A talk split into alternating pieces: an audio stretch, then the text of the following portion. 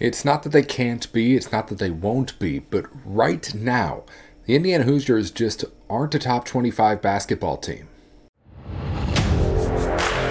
You are Locked On Big Ten, your daily podcast on the Big Ten Conference, part of the Locked On Podcast Network, your team every day.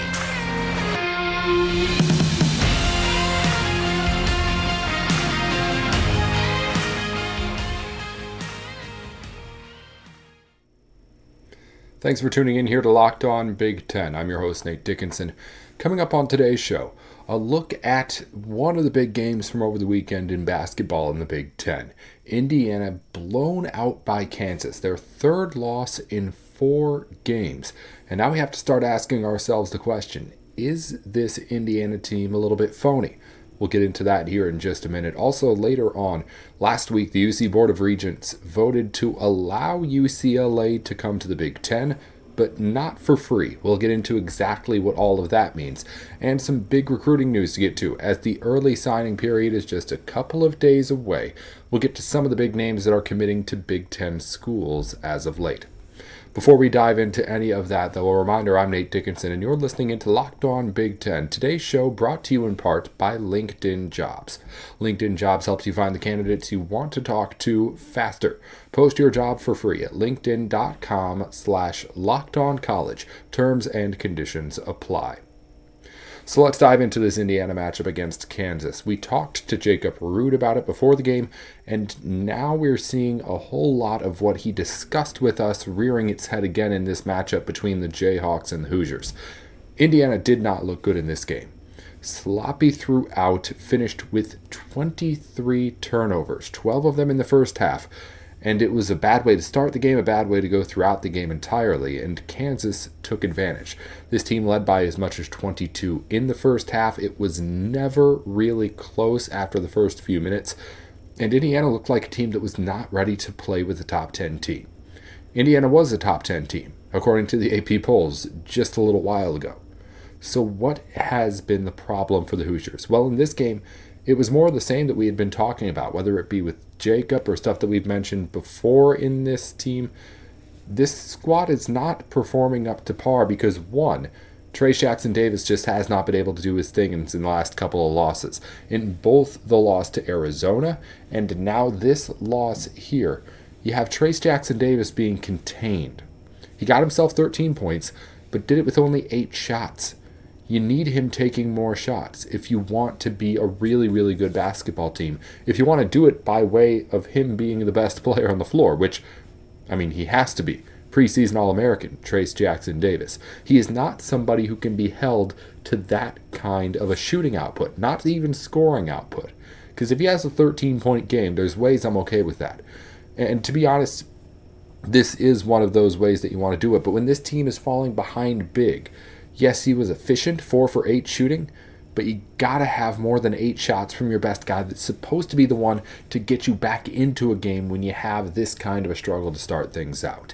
Trayce Jackson-Davis was not able to do that because of suffocating defensive focus on him by both what we saw from Kansas in the weekend here and the weekend before that against Arizona. Trayce Jackson-Davis just did not have room to work because of the effort put on him by the other team. And it begs the question now, what does Indiana have to do to become good? Because I'm pretty sold, at least right now, that this is not a top 25 team. Trayce Jackson-Davis is a really good player. Other players on this team are really good. Race Thompson's really good. Xavier Johnson, if he's okay, which we'll see about that, is really, really good. Good freshman behind him. We got Jalen Hood-Schifino back on the court for the Hoosiers, and he was fine in his first game back. He was something. He is, Trayce Jackson-Davis, a star player on a winning team in college basketball, a nationally competitive team. He's that kind of good. But the reason why Indiana has not lived up to the expectation against some of the biggest teams especially has been because the help has not been there around him. Look at what the Purdue Boilermakers have. Zach Edey is a Player of the Year candidate. If the season ended today, he would win it. And Trayce Jackson-Davis is that kind of a difference maker on the court, too. but what he doesn't have is the support around him. Zach Edey is an outstanding player, but he is not the reason the Purdue Boilermakers are number one in the country right now. It's because of the players around him, the outstanding freshman backcourt that has stepped up and helped him. Trayce Jackson-Davis doesn't have that support. Or let me rephrase, he hasn't had that support in recent games at the very least, because there's plenty of evidence to suggest that Indiana has that support there with him. It's the reason why they were the highest-ranked Big Ten team in the preseason polls, because they were supposed to be the one that had the most sure pieces there, which is part of what makes it so confusing that now that Indiana's struggling, the reason why isn't because Trayce Jackson-Davis is struggling, really. It's because he's being suffocated, and nobody else around him is really, really stepping up when they need to put some of the pressure off of him and allow him to try and take over. Trayce Jackson-Davis isn't the problem here. I firmly believe that. It's that somebody else needs to make it so that the defense can't just lock in on him in the way that we've now seen two different really good teams do. I don't know exactly what the answer is. Listen, I'm not some sort of expert when it comes to this kind of stuff, but I can see it when you're watching and when you look at the box scores, that he is not able to get comfortable out there and do all the things that he wants to because the supporting cast has not been there for him so far. Can that change? Of course it can. Does Indiana have the talent? Of course it does. I'm not saying that the people who were talking in the preseason all of a sudden just don't know what they're talking about. But I am saying definitively that right now, Indiana's not a top 25 team in my books. And if you want to change my mind on that, it's going to have to happen out on the court, because I am done just buying what we were selling in the preseason with the Hoosiers. This team has talent. There's no doubt about that. But the execution has not been there in a way that warrants a top 25 spot, at least in my head. Indiana loses final score 84-62. Got to give credit to Kansas, too. We haven't talked too much about the Jayhawks. They shot 50% from the field, 43% from three. Of course, you could argue, is that Kansas being great or more of the defensive struggles that we've seen from Indiana to start the season? We'll have to get Jacob Roode back in here at some point soon to get more on that. All right, let's get into more here on Locked On Big Ten. Coming up, we're going to get into the specifics from the UC Board of Regents. That board now voting to allow UCLA to come to the Big Ten. But what is the cost? We'll get into all of the numbers here in just a moment on the show. Before we do any of that, though, reminder, today's show is brought to you by LinkedIn Jobs. LinkedIn Jobs helps you find the candidate that you're looking for easily. LinkedIn, you already know, is the largest network of professionals out there online. So if you're looking for someone to fill your open position, it makes sense that you would go to LinkedIn to find the right person. So head on over to linkedin.com/lockedoncollege right now to post your job for free. That's linkedin.com/lockedoncollege to post your job for free. It's an opportunity that you don't want to miss out on to find the perfect person for your next open position. It's LinkedIn Jobs, and the website again, linkedin.com/lockedoncollege. All right, before we break down anything else here, a reminder again that while we thank you for making Locked On Big Ten your first listen every day, be sure to make your second listen Locked On Sports Today. The biggest stories from around the sports world in 20 minutes or less. It's Locked On Sports Today, available on YouTube and wherever you get your podcasts. Let's dive into what we learned last week from the UC Board of Regents. They had met a few times before, pushed things back to December 14th, and then in that meeting last week, finally did decide that they're going to let UCLA off the leash and to the Big Ten. But it does not come without a price, though. And this was something that we had talked a lot about already on the show. It was very, very unlikely that the UC board was going to be able to keep UCLA from moving to the Big Ten. I wasn't sure if they thought that they could seriously try to get UCLA moved from the Big Ten. When we had Spencer McLaughlin on last week, he explained to us that no, that's probably not what's going to happen. But what we did see is another thing that we talked about a lot, which was there's going to be fines here. There's going to be money changing hands. And what ends up happening in the official statements from what we learned over the UC board, the UC board approved the move by a vote of 11-5, so far from unanimous here. It will be required, UCLA that is, to increase investment in student-athlete resources and may be required to provide a subsidy between $2 to $10 million to the University of California, Berkeley, once a Pac-12 media deal is agreed upon, depending on the amount of that deal. So I'm guessing what that means is there's going to be some sort of money coming to Berkeley's way. Whenever the Pac-12 deal gets done, they'll compare the Pac-12 deal to the Big Ten deal and say, hey, here's what you owe us. I don't know what that number is going to be. They've narrowed it down to an $8 million range of $2 to $10 million. Also, the board has announced other conditions for UCLA too, saying they need to address the impact of the move to the Big Ten on athletes, including funds for, quote, academic support, nutritional support, and mental health services. I assume a lot of that has to do with the additional travel time that will be happening with those schools traveling to Big Ten country for games all the time. One more big thing to note here that I just wanted to touch on quickly. It did say, the board, that they are allowed to revisit the issue once the Pac-12 has secured a media deal. That may sound like a little bit of a loophole situation, where they could try and get UCLA back at a later date if they need to, or if something drastic happens. But nothing drastic is going to happen, basically, is the point here. UCLA is going to move to the Big Ten. The Pac-12 is going to get its media rights deal done, and that deal is not going to amount to anything close to what the Big Ten is giving UCLA. So if you're looking at the actual, like, pros and cons here, as this board was supposed to be trying to do, the only thing that would allow them to justify making a change of heart here would be if the Pac-12 had some sort of huge media deal that overtook what the Big Ten was providing UCLA, or made it a better situation for UCLA to stay in the Pac-12. That's not going to happen. Whatever deal comes to the Pac-12, it's not going to be anywhere near what the Big Ten's getting, and it's not like the Pac-12 can go into those negotiations saying, oh, hey, we have this here stipulation where if you give us a bunch of money, maybe we can get USC and UCLA back. It's not like they're able to negotiate as if they still might be in the country, in the conference. It's not like any network would ever give them the kind of money that would suggest they're in the conference without them actually being in the conference. So while that may be something that sticks out at you, them saying, hey, we can go back and look at this if we need to, they're not going to need to, is basically the point that I'm trying to get. Again, I always said that if this was just going to be a thing about money, this was going to get done. The Big Ten has the money now to be able to pay off whatever it is that UCLA wants to, or US Berkeley wants to get from UCLA.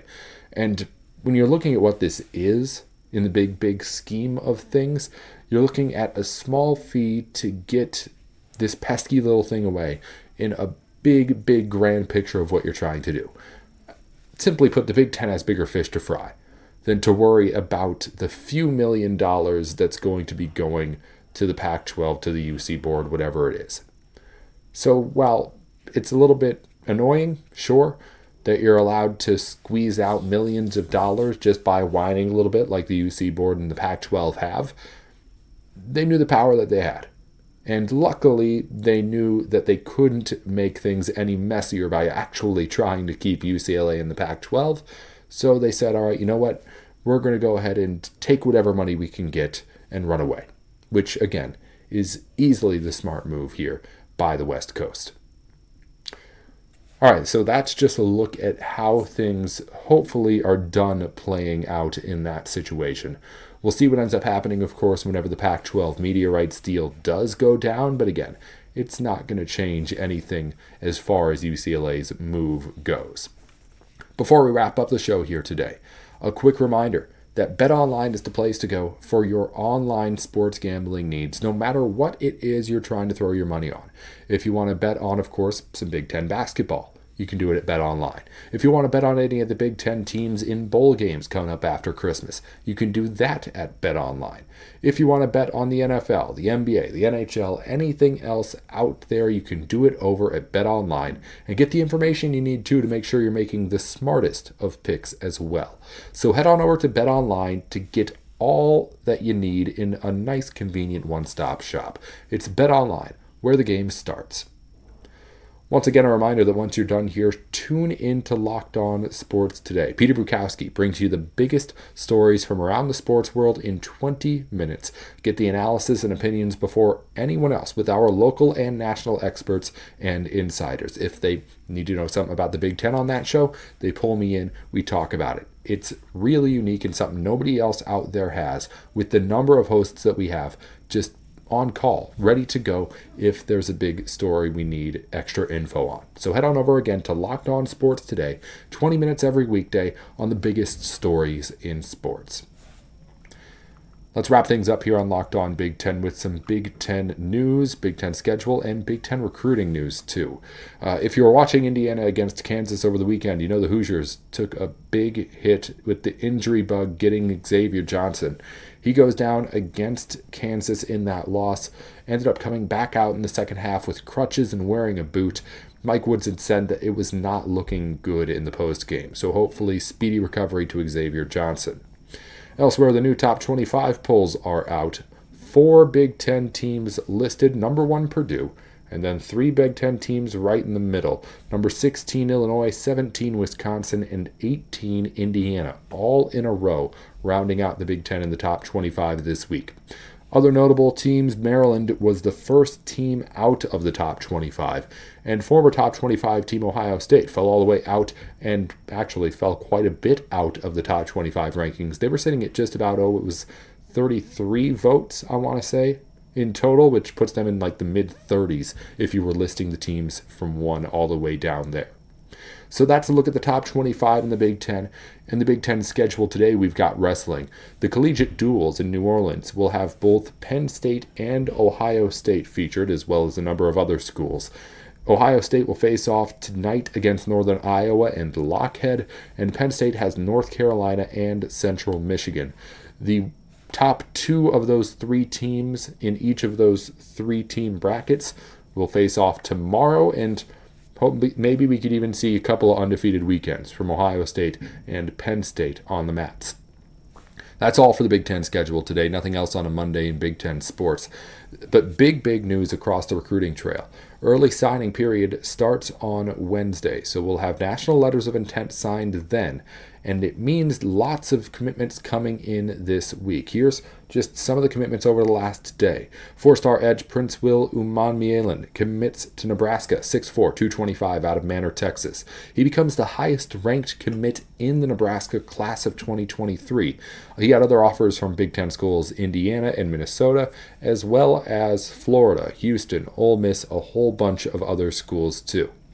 3-star wide receiver Kenrique Lanier commits to Minnesota. He had other offers from Vanderbilt, Georgia Tech. 3-star athlete Tegan Davis commits to Iowa. He's out of Princeton, Illinois. 3-star linebacker Hayden Moore commits to Michigan.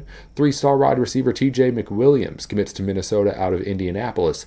And that's at least a look at what we had in the last day of commitments. So if you're someone who keeps track of all this stuff, you probably already know. But if you're someone who at least likes to keep a little tab on it, now is one of those times to look it up, research who has what, because these recruiting classes are going to start to take shape right now. We'll, of course, have more on that later this week. We're going to talk to John Garcia Jr. at the end of the week, recapping things as the dust settles from signing day period starting. And we'll, of course, update you on any commitments that come in throughout the week as things heat up even more. That's all for Locked On Big Ten here today. I'm Nate Dickinson. Coming up later this week, of course, Sean Garcia Jr. is coming in. We'll have Jason Jordan in, I believe, Wednesday to talk basketball recruiting with us. Locked On TCU is going to join us to preview the matchup with Michigan and a whole bunch more coming up this week on Locked On Big Ten. Until tomorrow, when we'll have more on everything else going on in the Big Ten Conference, I'm Nate Dickinson. This has been Locked On Big Ten.